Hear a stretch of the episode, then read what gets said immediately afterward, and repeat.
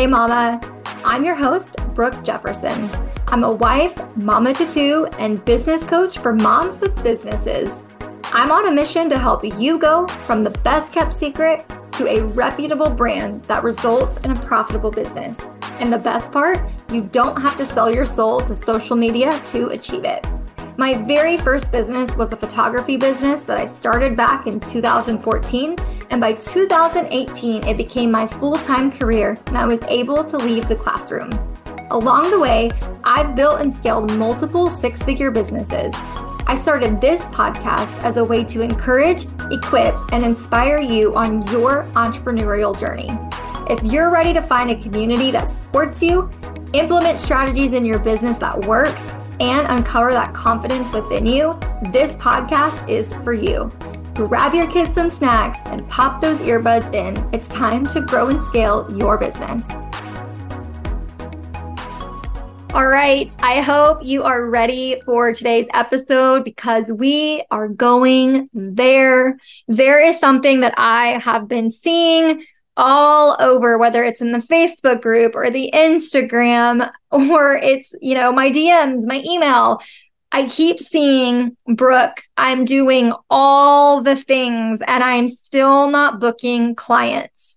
And I really want to dive into three reasons you're not getting booked in your photography business.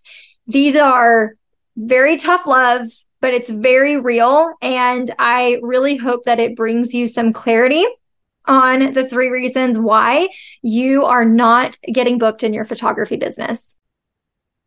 A couple episodes ago, we were diving into reasons why you're like holding yourself back. You're playing small, you're self sabotaging, that kind of thing.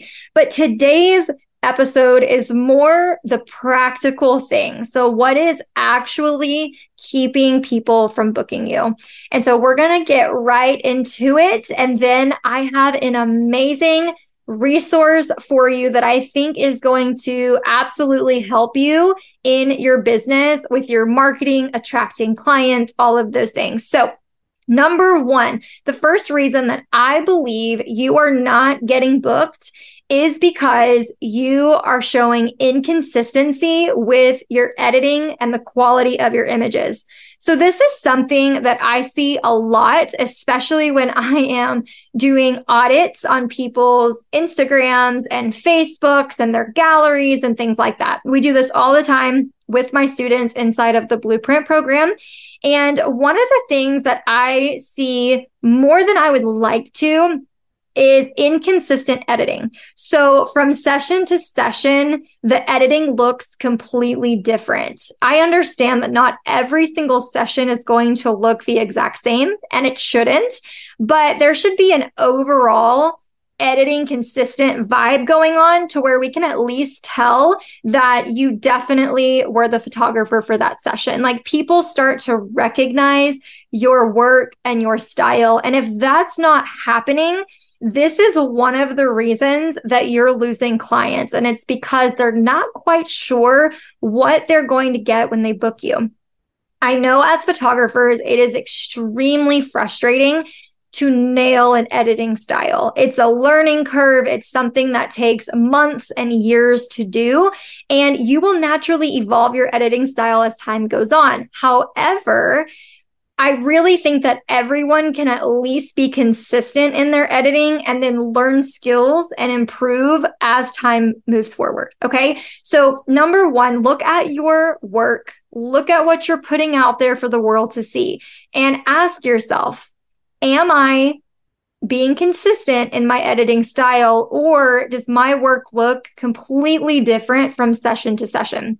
This is, again, very, very common mistake and I know it's frustrating, but I, I, truly believe that everyone can get more consistent. And one of the things that I'm going to push you to do is I'm going to push you to open yourself up to using presets. They are not one click all fixes. Okay. You don't just click on a preset and then it magically does all the editing for you. But here's the thing presets will provide a beautiful base for you. And that is, I'm telling you, it's a game changer. It is the key to consistent editing. So go play around with presets that you, you know, that help resemble the final photography work that you're looking to have.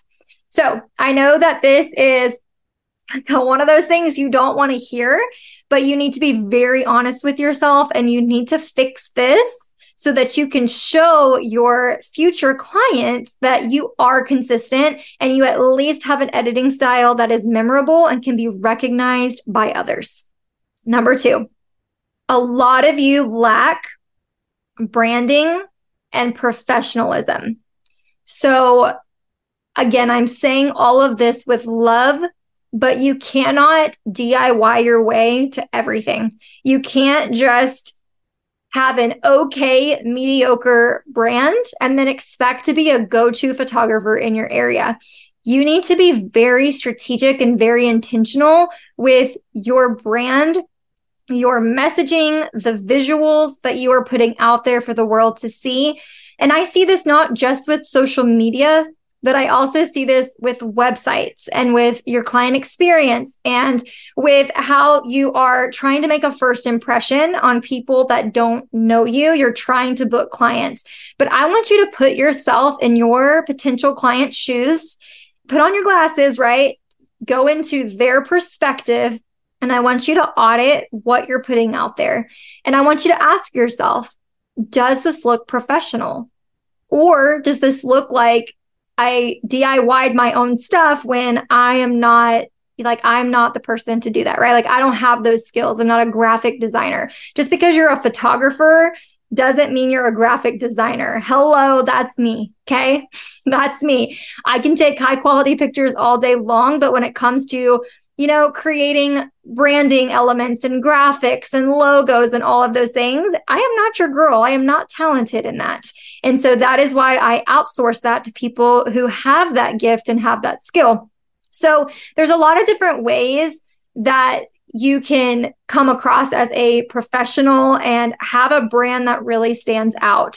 And if you skip this step, then it is going to be hard for potential clients to want to work with you because they're looking for people that are taking their business seriously. So, again, when you're looking and you're auditing your Instagram, your social media channels, your emails, your website, does it look professional and does it give a unique brand, like a brand feel and a brand vibe to the people that are interested in working with you. And if not, then just mark it down that you have room for improvement. This is not, we all start at day zero, right? We all start at day zero. We all start with the hand picked website where we all like throw it together and we all start somewhere. And so this is not knocking those of you that are at the beginning of your career. But what I'm doing is I'm trying to help you fix your stuff faster so you can book more clients. That's what this whole podcast is about. And so this is the second thing that I believe is holding you back is that you are just lacking a more professional presence and there's nothing spectacular right now about your brand and about the messaging that you're putting out there. You're still kind of blending in. You're kind of hiding. You haven't fully embraced yourself and your values and your business brand, and it shows. Okay, number three. The last reason, I mean, there's multiple, but I wanted to pick the top three most popular reasons. And so the third reason is that you're not giving value in the marketing that you're putting out there. So the content that you're creating, it's just mediocre. It's mediocre. You're throwing a one liner on a picture and throwing some hashtags in the post, and you're expecting for all of your followers to engage and give you all this high engagement. But you're not giving them a reason to engage, right? You're being very mediocre. There's no value, there's no personality, you're not really sure what to say. And so you're slapping up these post that you quickly, you know, you're like, oh my gosh, I haven't posted in a couple days. Let me throw together this post. And then you're magically thinking, because I do this one post, I'm going to have clients pouring in. But guys, that's not how it works.